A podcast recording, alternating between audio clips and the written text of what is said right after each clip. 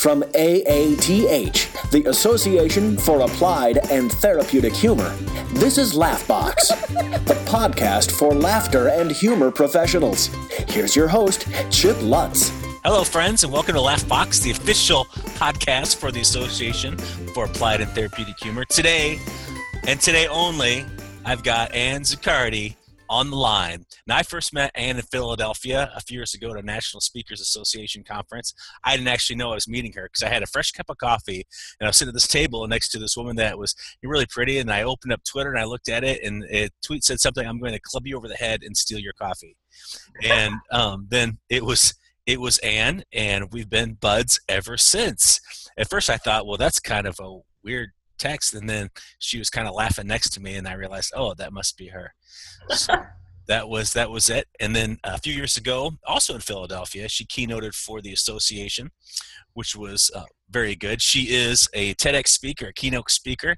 She is also an accidental neuroscientist which we'll get into a little bit later which will be pretty cool. So welcome Ann hello chip. Thank you Thank you. So, if you want to tell our listeners a little bit about who you are, what you do, what's your what's your gig, what's your bag, baby? Huh, what's my bag? Um, I do a lot of things. Um, I am primarily, first and foremost, right now, a graduate student getting my master's degree in English, believe it or not.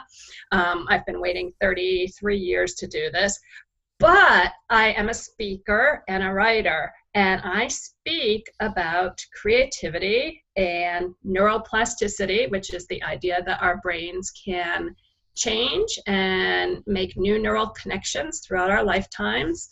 I speak about innovation and um, laughter and how laughter helps our brains stay healthy and how it helps us learn. And most recently, I have become a laughter yoga leader. So I'm hoping to bring that into the corporate world to um, help with uh, communications and team building. How fun. Mm-hmm. I'm interested on the whole neuroplasticity thing because I know in high school I killed a lot of brain cells. Mm. And I was just thinking, everybody said you never got them back. So I'm hoping that you're going to tell me something different today. Well, um, you know, I know you were in high school a long, long, long time ago, as was I. And back then, in the olden days, um, they believed that your brain was set for life. So once you reached a certain age, that was it. You know, you killed off some brain cells, that was it. That part of your brain was gone. But what we have learned since then um, is this concept of neuroplasticity. So when um, when certain neural connections are disconnected, like if you have a head injury, which I had um, a few years back, um, you can create new neural connections, new pathways to do the same things that you were used to doing. But that requires you, you know, going through some discomfort and trying lots of different ways of doing things. But the cool thing about that is we can do that right up until the day we die. That is good news because I really thought I was I was on a downward spiral because I I'm not going to tell you what I did to kill brain cells. Yeah. But well, did regular high school stuff. Yeah, so, me too. And there's hope. There's hope. We you know even though we are you know we are aging and it's slower now for us, we can still. I mean, I've even seen it in my father who has dementia you know i still see him uh, creating new pathways and yes you know he forgets five minutes later what he's done but it, it's it's really cool to watch how did you become an accidental neuroscientist so um, that's a moniker I gave myself. That's not something I went to school for. Um, you can't get a degree in accidental neuroscience. Yeah, I'm not really a neuroscientist, hence the uh, accidental piece of it. I fell in a bathtub in 2011. I fell in a bathtub in Germany and I had a um, traumatic brain injury, a mild traumatic brain injury, um, which mild only refers to the impact, not necessarily the long term effects of that brain injury. So, um, through that process of recovery, um, I learned a lot of things about how my brain worked and then later on, um, through my reading and through connections with people who were experts, I learned that I, what I was figuring out was actually backed up by science. So I was like, okay, I'm pretty brilliant. I already figured this stuff out. You know, I don't need I don't need no scientific research. and but I became very interested in in you know the science behind how the brain works. So um, so now that's what I speak about, and I'm really interested in teaching other people how to be more creative and innovative and resilient and curious without getting whacked on the head. How did you know that uh, you fell? You obviously hit your head. How did you know it was worse than just the normal bump? I mean, what were some of the things that were going on?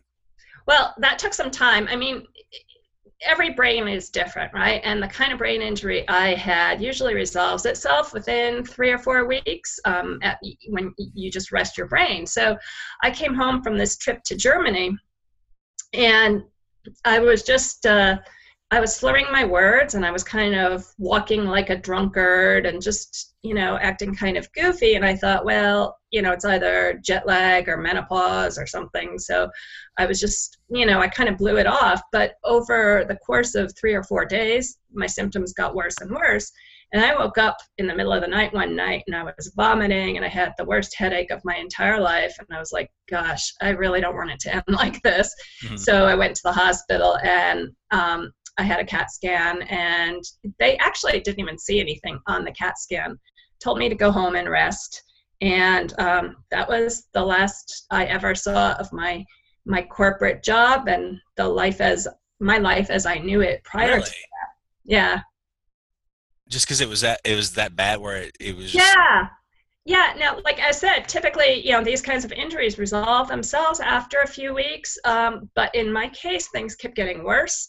And my primary care physician didn't really know what to do with me, kept telling me to rest, kept telling me to take it easy, and nothing was getting better. Some things were getting worse. Um, so, I, being the writer that I've always been and the social media um, presence that I've always been, started blogging about ex- my experience. Um, I started a blog called I Want My Brain Back.com and wrote about my frustrations and wrote about how hard it was for me to figure out what kind of help I needed because on the surface I looked pretty normal.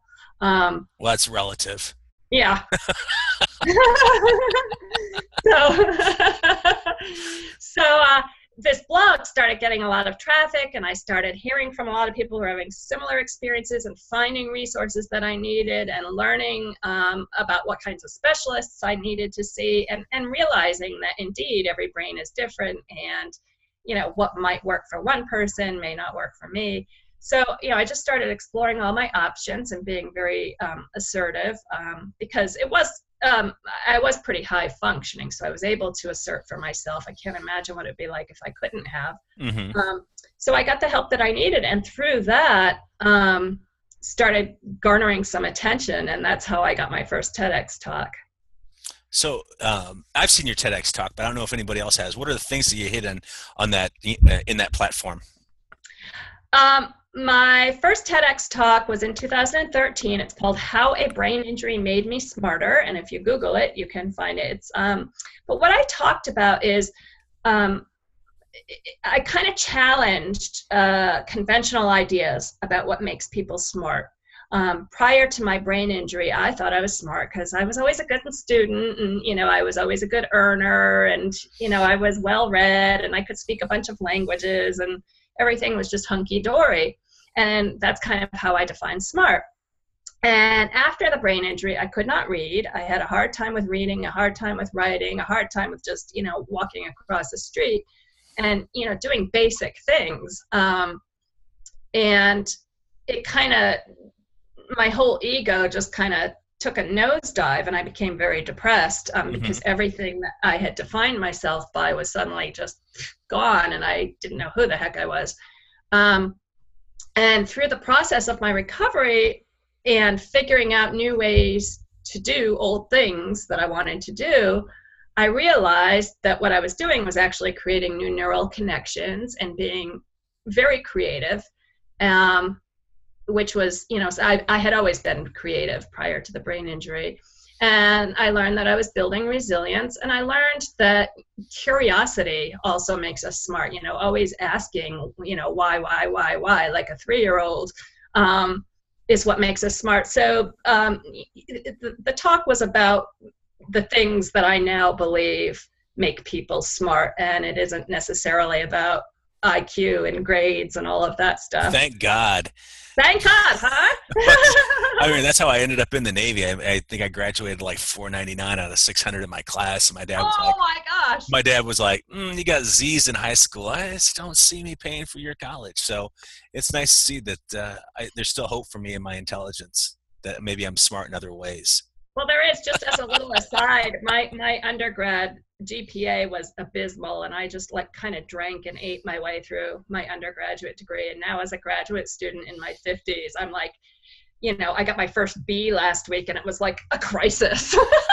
well, um, I teach uh, some grad classes, and I tell my because my students always get upset. Well, how come you know I got a B on this, and I like because it wasn't an A paper. I mean, I don't know what you want me to tell you.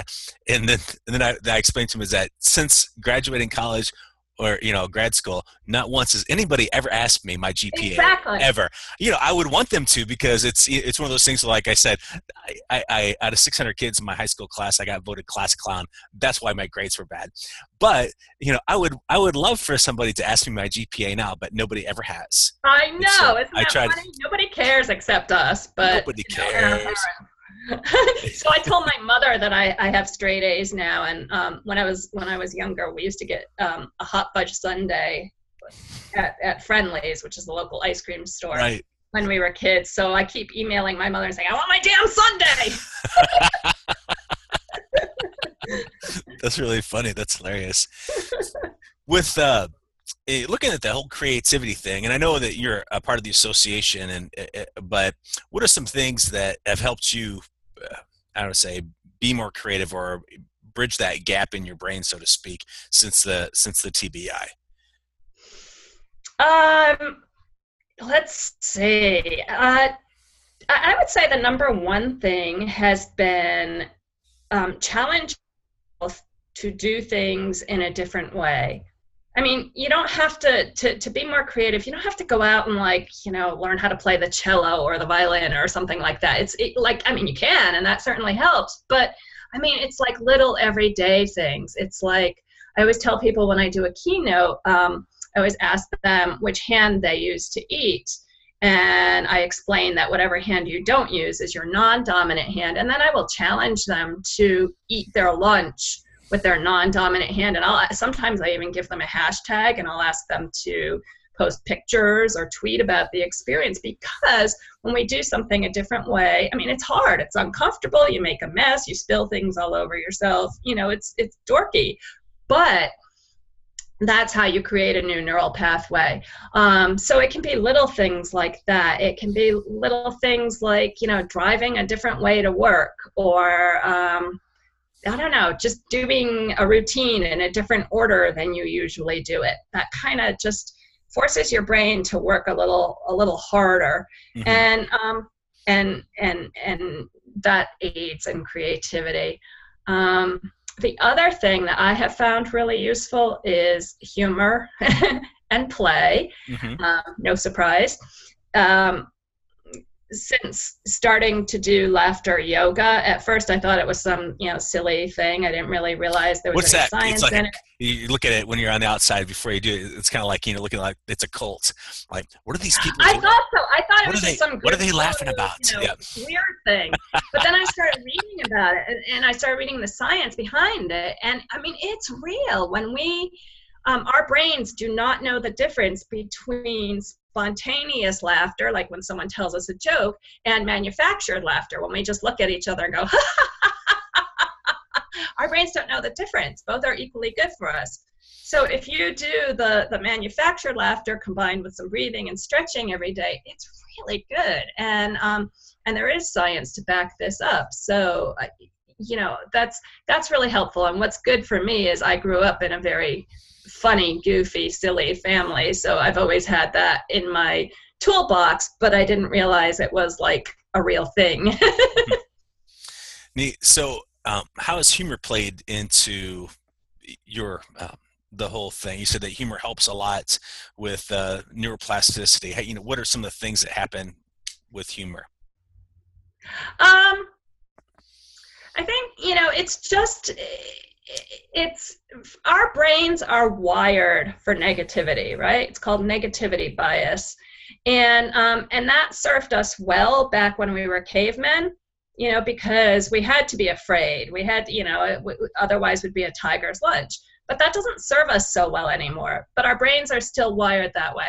So if we can counterbalance that negativity bias with some laughter and gratitude and positive stuff. And I don't mean like fake positivity stuff, I mean real stuff, like finding humor in goofy situations. Oh dear, I just tripped in the grocery store and spilled all my groceries. Like, ha ha ha, you know, it's it, like finding the humor in every day. It can be really helpful, and that helps to counter that negativity bias that that fear that innate fear and anxiety that we all have. It's a, uh, that's easier for some people than others isn't it? Have you found that? I mean for me I, it's easy for me to find the humor in the situations even like really crappy situations. There I, I can laugh about it and find the humor in it but i know other people it's they have a lot more difficult time finding the humor in situations it is really hard. So with people like that, like if I were to do laughter yoga in a business of like, you know, lawyers or CPAs, I'd have a very different approach than if I were to do it with first graders, you know? Like um, you know, you would go very lightly and, you know, just really I wouldn't make people hug and kiss and, you know, do do uh, crazy things. Um, so yeah, but I mean just the act of smiling creates endorphins. And I'm sorry if you can't smile, then. I see. I see. Remember, a couple years ago, there was maybe it was three or four years ago. There was a report where uh, Japanese cha- uh, transit workers had to um, like smile into a machine and you know score like a 70 or better in order to clock in for work and what they found was the um, it actually you know it improved their mood but it gave them you know once they did that since it improved their mood they had better interactions with customers and so forth. I'm going to look and see where i can find that and see if it's still going on. Like if it was a study or something they really had to do or if it was just but i just you know seem to remember that. And I, i'm from believer that very rarely will i smile at somebody and not get a smile back unless it's a really, Absolutely. unless it's a really creepy smile. You know, like if I'm smiling at some attractive woman and I'm like, "Hey," I, that, I might not get a. Uh, yeah, yeah. yeah. That it might be a little more. Uh, might get something else in return, like a slap or something, but. Yeah, or the finger or something like that. Yeah. Which finger um, is that? But, hmm but that's true and i like yeah i'd be curious about that study that you were just talking about. I mean it's like you know common in customer service for people to um, you know look into a mirror and smile while they're talking on the phone. I have a mirror right next to my desk here that you can't see but i frequently look in it to check my hair and smile at myself. I do that too with a mirror that I have, but what ends up happening is I usually live, leave uh, lip prints on it. I'm just like, it's like let's you you look so sexy. I just give myself a big kiss right there. it's really embarrassing. Then my wife goes and looks at the mirror and she's like, "Have you been kissing yourself again?" I'm like, "Uh, no. I think the dog was licking it. I don't know." Yeah, yeah. You spread peanut butter on the dog was licking it. Mm-hmm. mm-hmm. That happens here too. So you mentioned that your dad um, has dementia, which is a difficult thing you know, as a child, you know, a family member to go through. Do you still yeah. find that there's there's humor that you can find in in that? Absolutely, absolutely. Um, you know, my dad's the one who taught me about humor, and and you know, two years ago they gave him six months to live, and here he is two years later. You know, eating double portions at the nursing home and his body is still pretty strong, but his brain is gone. So, um, but yeah, there's still humor in it, and I'm actually going to do some laughter yoga um, at at his nursing home. But yeah, his sense of humor is is is still pretty good. I mean, like you know, it's on and off with dementia. You never know what's going to come out of their mouths, but you know, sometimes things will come out of his mouth and uh, we'll just like roll over laughing because it's like where the hell did that come from? But he's always been that way, so Right. it's it's cool. And I mean, you have to laugh because it goes on and on and on, and you're like, oh, when is this ever going to end? And you don't want it to end because you know what that means. But if you can't laugh, then it can be really depressing and it can really drag you down. And so what I've learned is that it's possible to hold two seemingly paradoxical paradoxical I don't even know how to say that two opposite emotions at the same time. So I can be very sad and full of grief, but I can also laugh at the same time, and that's okay, and that's actually good. mm-hmm. Um, I know that uh, my dad didn't, didn't didn't have dementia, but he, he after his uh, stroke, he couldn't remember anything. He'd get all frustrated, and for a caregiver, uh, you know, the whole process is difficult.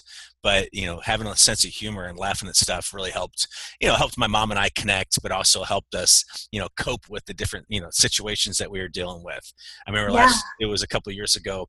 My mom went to a quilt show, and I went down to stay with my dad for four days, and every day he wanted to go for a drive so we'd go for a little drive and finally one day because they live um, about an hour and a half from springfield illinois and i said you know tomorrow we should go to the lincoln museum go to the lincoln museum see that and I, you know so next day pack up we drive the hour and a half over i push around in a wheelchair all through the lincoln museum and just had a grand old time and my mom got home the next day and i was so proud of myself i took dad on this big adventure man i'm such a good son and so I told my mom, I said, Yeah, well, dad and I, we went to the Lincoln Museum.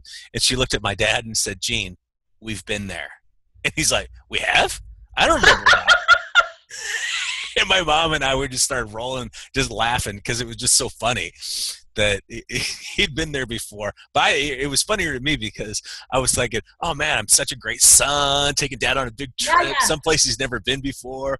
And he'd already been there. He just remember it. So it so was, I got this great idea. I don't. This is kind of an aside, but same same sort of thing. And and I came up with this idea, and and, and I think this would be good for for anyone dealing with dementia. Um, so when I was a little girl, my dad used to read to me and tell great stories, just that he made up in his own head. But I remember one of my favorite books was the Amelia Bedelia books. I don't know Sure. if you've ever read those, but Amelia Bedelia was a maid who takes everything very literally. So. Um, you know her her boss says to draw the curtains so she draws the curtains you know with a pencil and a paper and in one of the scenes um, her instruction is to uh, buy a tri- buy a chicken and to dress it and so amelia bedelia takes that literally and she makes a little outfit for the chicken and dresses it and there's a picture of a chicken with a little suit on so when I was a little girl, my father used to read me that book, and whenever we got to that page, like I would know that page was coming up, and I would sit there in anticipation because he would turn the page and he'd get to that page and he would just burst out laughing, like almost crying. He wouldn't be able to stop. So one of the things that I have done to connect with him now in his dementia in the nursing home is I'll read books from my childhood, and I'll read that Amelia Bedelia book to him, uh-huh. and it still happens. I'll still say, Dad, I'm getting to your favorite part. And he just busts out laughing. And we'll sit there laughing for five minutes. I don't even know if he, like, I mean, he definitely remembers it. It's long term memory, right? That was like 50 years ago. But um, so it's really cool. So that's been really helpful for us. I read these children's books and we just sit there laughing at the stupidity and absurdity of them. Oh, but that's good stuff. And what Yeah. great, what great uh, t- from my perspective. I mean, just what great memories you know you're going to have from that. uh, On spending that time. Yeah. So, you had one TED talk. What was your second TED talk? Was it in the same vein, or was it something uh, different? Nope. My second one, uh, first one was in 2013. Second one was in 2014, and it was sort of um, a follow-on to my first one. It's called "How Being Unsafe Makes You Smarter," and um, it was kind of following along with that idea of neuroplasticity. When we try things that are new or feel different to us, we make a mess, and that's kind of scary, and that's okay. And so I call that the safe unsafe. So, you know, trying new things that aren't like, you know, physically unsafe, but, you know, just kind of put us out of our comfort zones. And for me, um, I tested my my safe unsafe by going to Haiti in 2014 and doing some medical mission work there. and um, you know, I really didn't know if I had the physical stamina or emotional stamina to handle it. Um, but you know, so I talked a little about what we learned, what I learned, and about how um, humans have this tendency when we know something, like that's the way it is. You know, we've all heard of confirmation bias. We tend to find the um, the ideas that confirm what we already believe, right? Mm-hmm. So, um, in in challenging those um, and getting out of our safe zones and into you know sort of unsafe zones, like talking to someone who has a different political affiliation than you do, perhaps. That's, like, that's very unsafe these days.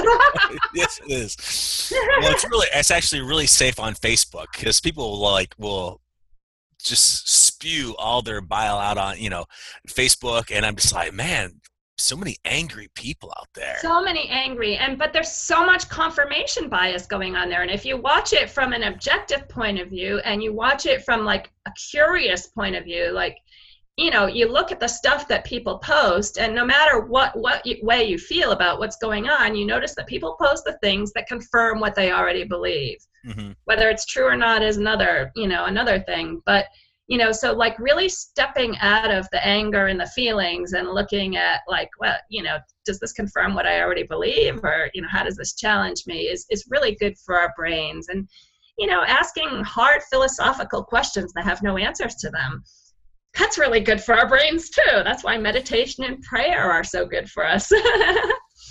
Hmm, are you doing that now? I'm it looks thinking like about the, the questions i don't have answers to like if four out of five people suffer from diarrhea, does that mean one person actually enjoys it?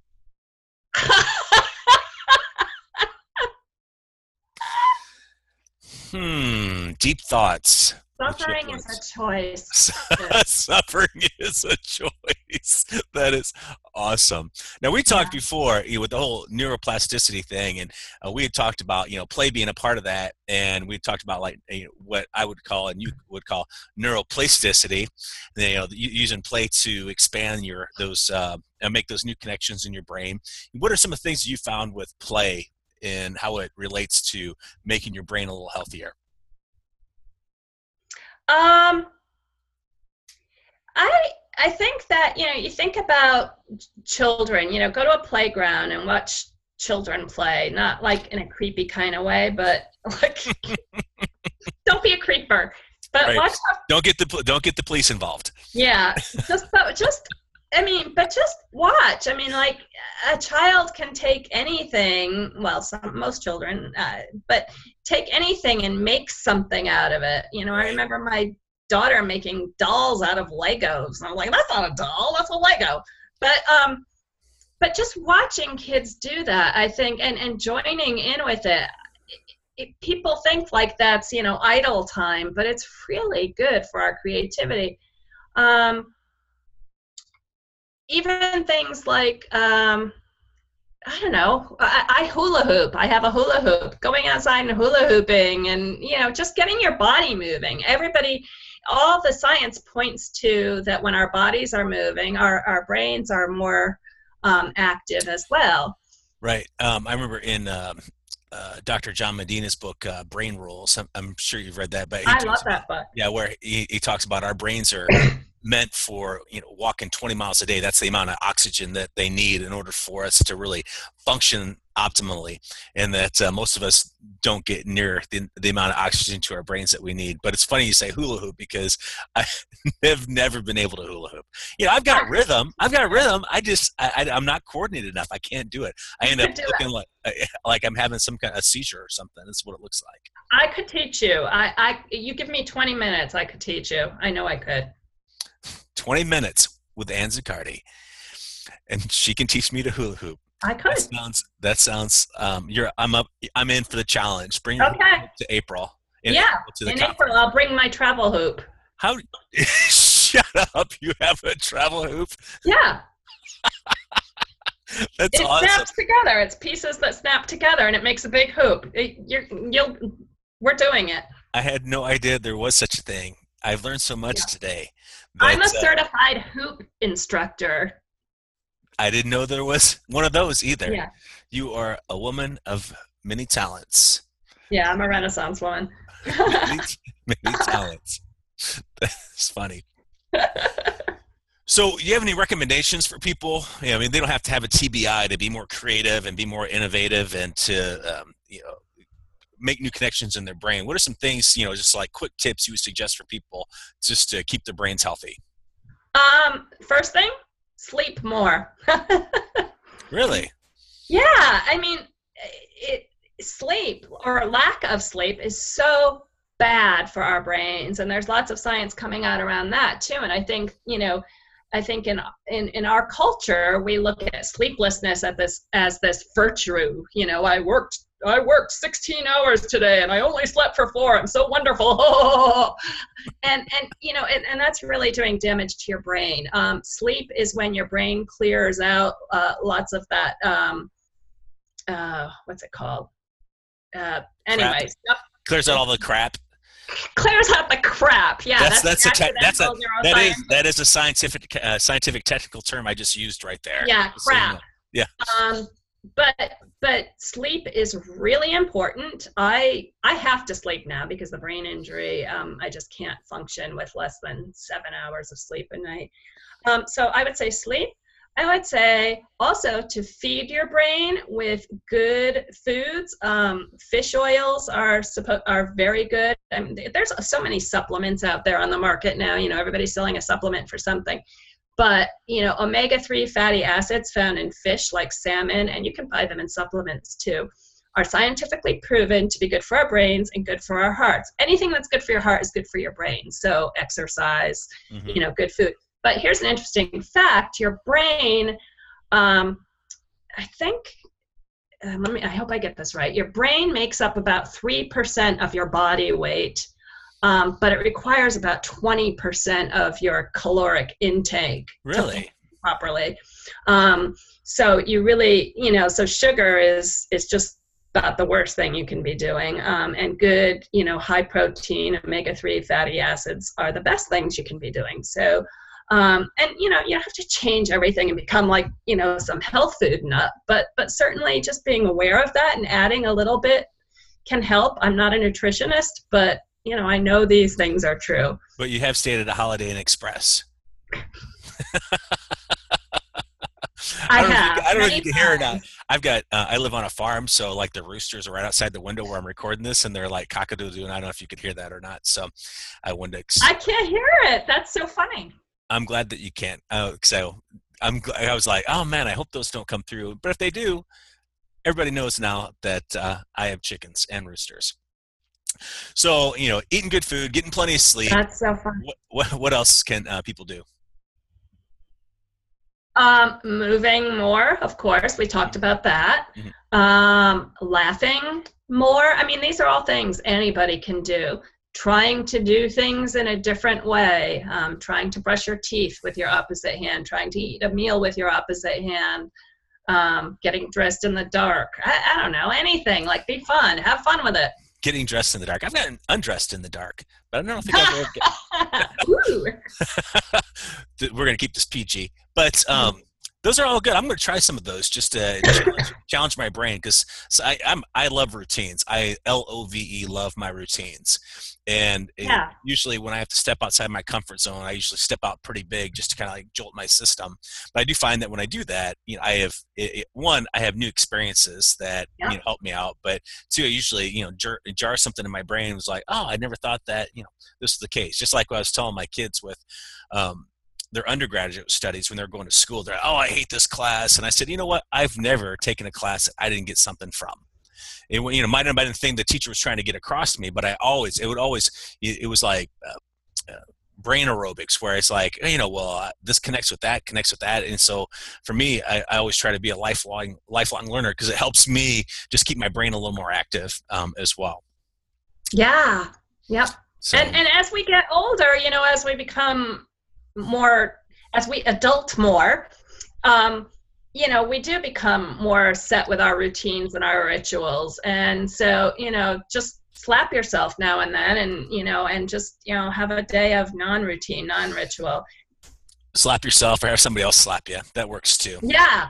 Yeah. I That's mean it's your military background. You guys like everything you know just so. I know that. Well, it is. well, and you're married to a military guy. That's what's so great about uh, my wife Gwen is that uh, she is completely always just in the moment. She's, she, it drives her crazy that when I travel, I'll just stay in the hotel room the whole weekend. She's like, "Why don't you out go and doing something? Do something." I'm like, "What do I need to do? I've got four walls. I got cable TV. I got Wi-Fi, Netflix. I got it all. I got it all right here. I don't need to do anything." She's so um, she always is pushing me outside my comfort zone, so I get out, get out, get out of my routine, which is yeah, yang to my yang.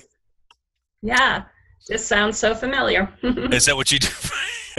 Oh, oh my gosh, yes. Brian, like, yeah, I mean, everything is neat and organized. And he's also an engineer, he's also a mechanical engineer. So, like, everything's got to be symmetrical and organized and his little piles. And his, we have side by side walking closets. And I open mine and it's like there's just stuff everywhere and color everywhere. You open his and there's his uniforms and then there's his play shirts and then there's his jeans and it's all organized by sleeve length and color, and I'm like, oh, oh.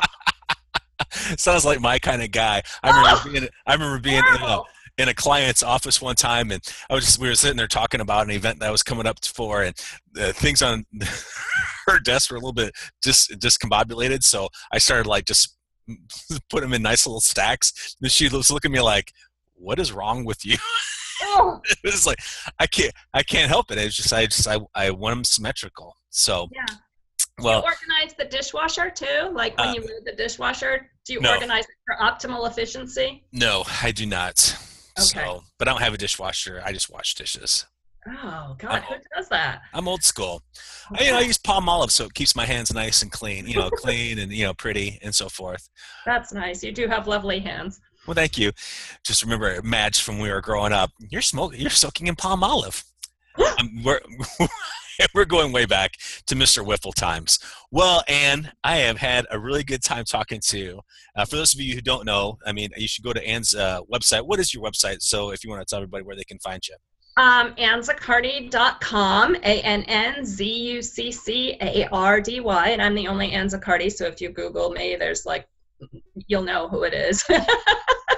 and I'm all over social media too. She is all over social media. If you Google her name and you know look at the images, one it's just images and come up, and I am waiting, just waiting for one bad picture. I've said you this said like Ann has never taken a bad picture in her entire life. Oh, Even oh yes, last. I've never seen them. I mean, you keep them well hidden. Even last year when we were at the um, uh, at the National Speaker Association yeah. conference, and you had I had an accident, and you had I think a little bit of a uh, was it a black eye? Oh yeah, yeah. yeah. Even that picture was great. I was like, I was like, yes, I finally get to get a bad picture of Ann, and then we took it, and it was like, what the heck? How come I look like a a middle aged hog, but Ann looks awesome even with the black eye. It's crazy, crazy.